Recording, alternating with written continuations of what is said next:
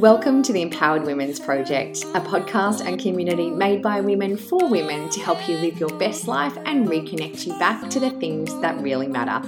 Today we are talking all things quality questions, and I start to share with you some of the, the habits and routines that I have for myself and my family to stay connected and grounded and have those quality conversations. You know, it's said that the quality of our life is directly related to the quality of questions that we ask ourselves, and I couldn't agree more. So let's jump into the episode.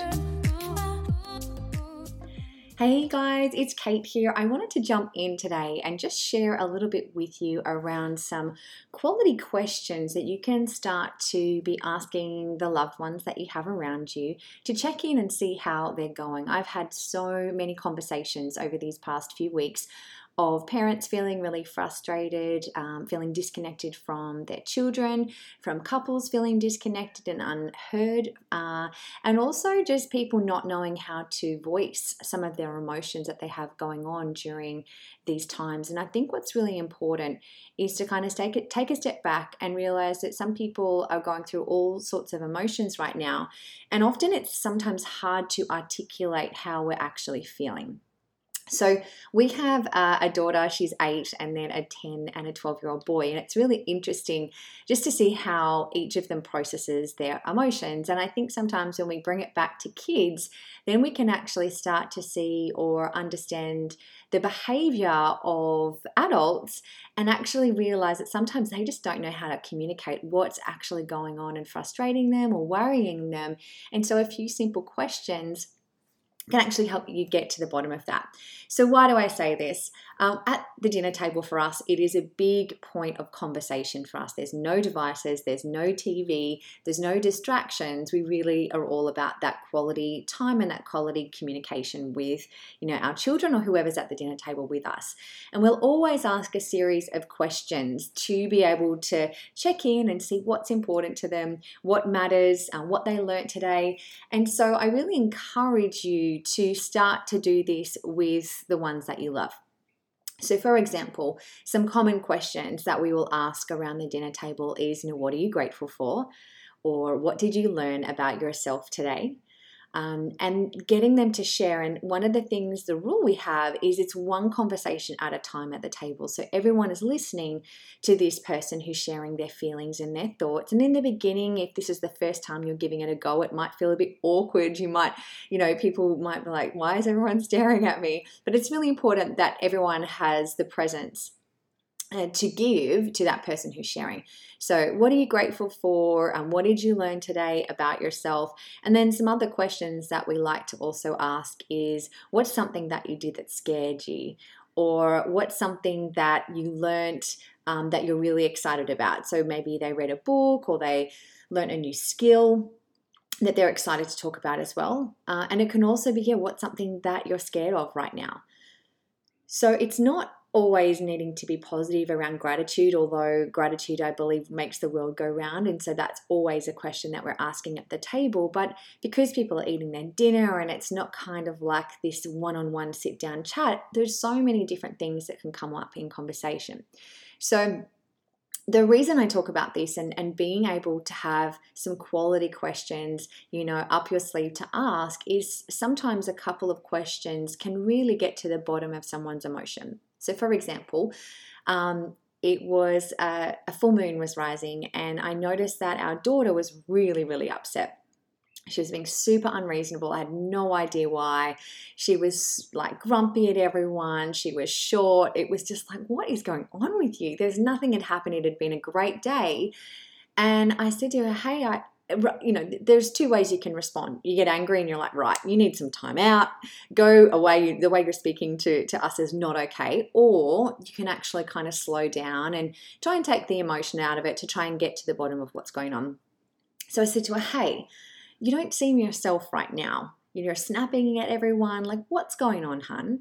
And she's like, well, it's a full moon. And I'm like, yeah, I know that. Isn't that beautiful? She's like, no, it's not. And I was like, why? What's going on?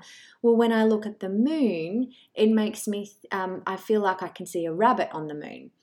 And when I think about that, it makes me think about Lily, our rabbit who died a couple of years ago. And so she was actually really upset. But if it wasn't for the questions of me being able to ask, you know, what's going on, you don't seem like yourself, or what's important to you right now, I could have just got angry and frustrated with her, sent her to her room, and not actually got to the bottom of her feeling some loss and grief for her favorite rabbit, Lily.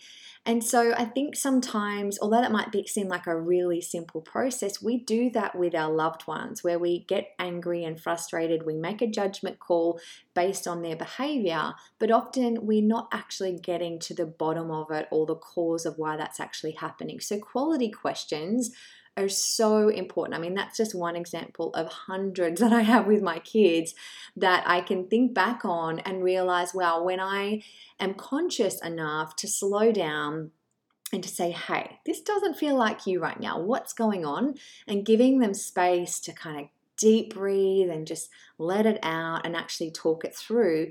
Then we got to talk about, well, tell me, what are some things that you really miss about Lily? What's something that she used to do that was really funny? What's something that she used to do that was really naughty? Um, and so then it actually brought joy to the conversation because she got to talk about her emotions. But if we don't ask those quality questions, then it's actually really hard to get to that place. So we've made it a daily habit in our family that we have these conversations at the dinner table, or if something does arise through the day and we sense someone's off, we're, we're checking in. And there's a process called the Golden Check-In that I wanted to share with you as well.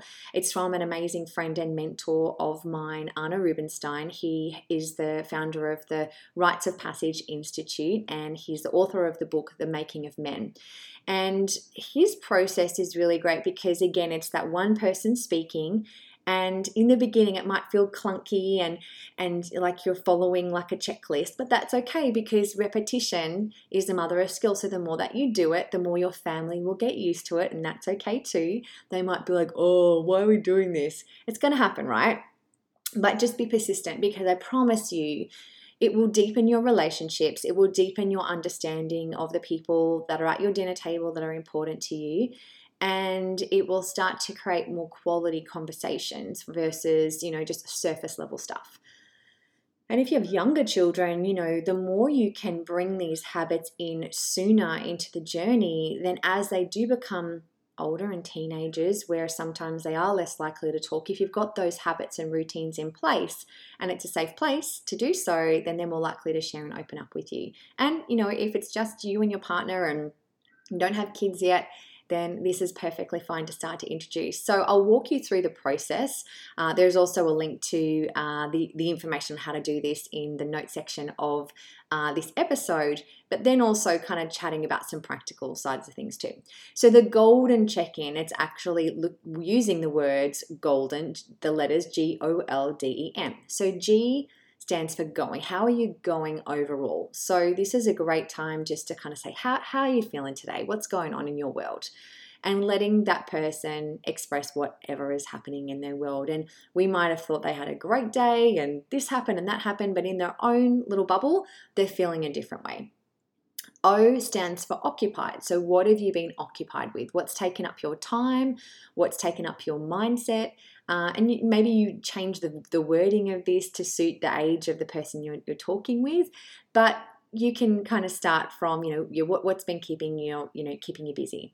L stands for liked. So what have you liked recently? What's something that you really liked today, uh, that you did or that you learnt? Tell me a little bit more about that. D stands for difficult. So has anything been difficult in your day or since the last time we did a check-in that, you know, you'd like to share?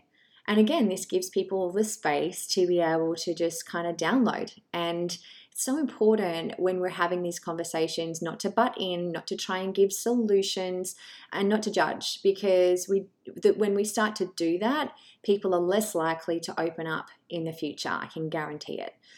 E stands for excited. So what are you excited about today, in the future?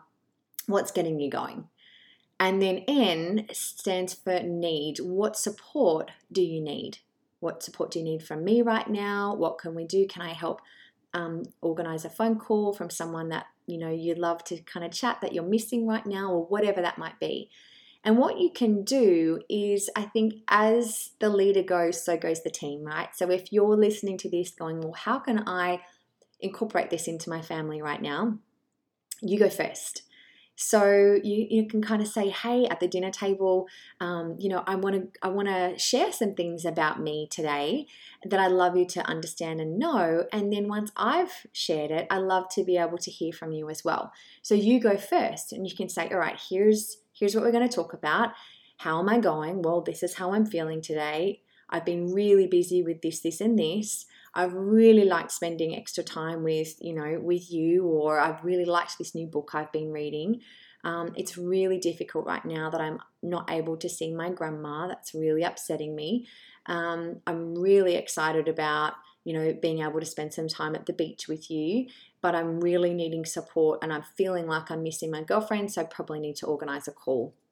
And you can elaborate on that, of course. That's a very quick check-in. The more you do this, guys, I promise you that the quality of conversations can come from there. And so once everyone in the circle around the dinner table has kind of gone through this, then my, what I would encourage you to do is then continue the conversation around some of these things. So the things that they've liked, ask them some more questions. Tell me, I'd love to know, like, what, what, why are you liking this so much? What are you really enjoying about it? Or, you know, you shared to me that it's really difficult that you're not able to do this right now. Um, how's that making you feel? Tell me a little bit more about that. And just being genuine, whether that's in a group conversation or if you're putting the kids to bed as an example, and maybe you're delving a little bit deeper. But it's these questions that open up um, to deeper, more meaningful conversations and deeper and more meaningful relationships. And I think, you know, it's really easy for us to get caught up in the world of technology where there's phones or devices or there's a T V on in the background while dinner's being eaten and people aren't actually really connecting. And we're living in a world right now where, you know, we made a documentary on it. It's called Overfed and Undernourished. I believe that we're overfed from a lot of the processed foods and um, the chemicals and a lot of technology. We've got an oversupply of all of that, but we're undernourished when it comes to health and vitality and also our relationships and quality conversation.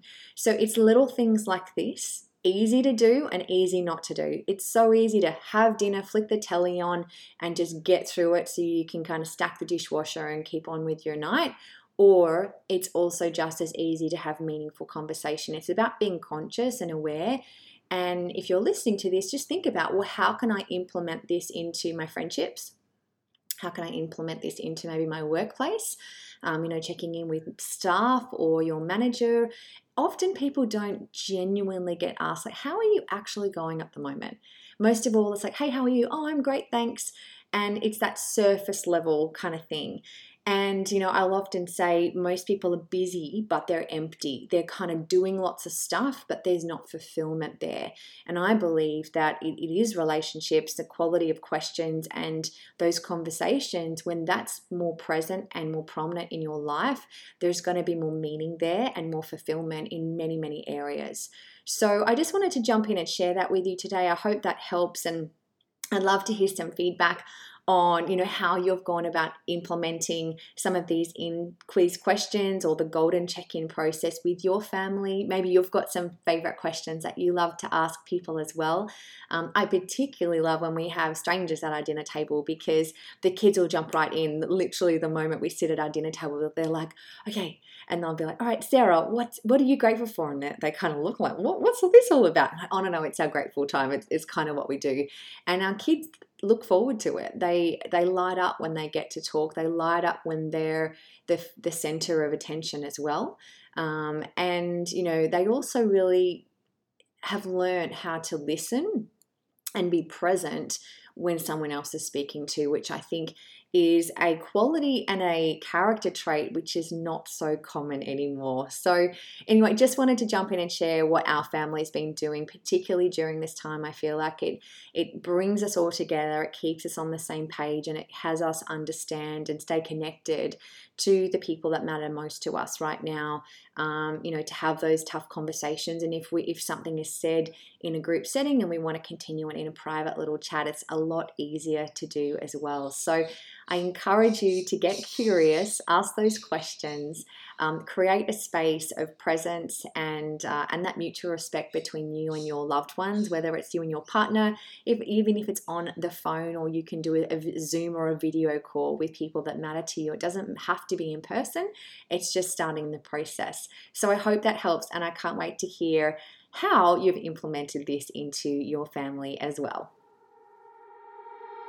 Just a quick little episode from me today, guys. I hope that's been helpful. And if you are curious to learn more, uh, you can check out our show notes where I break down the different questions uh, that you can be asking going through that golden check-in as well. If you have any topics that you would love us to be chatting about, please connect with us at empowered women's project dot com or via our social media handles. And we look forward to speaking with you on a future podcast.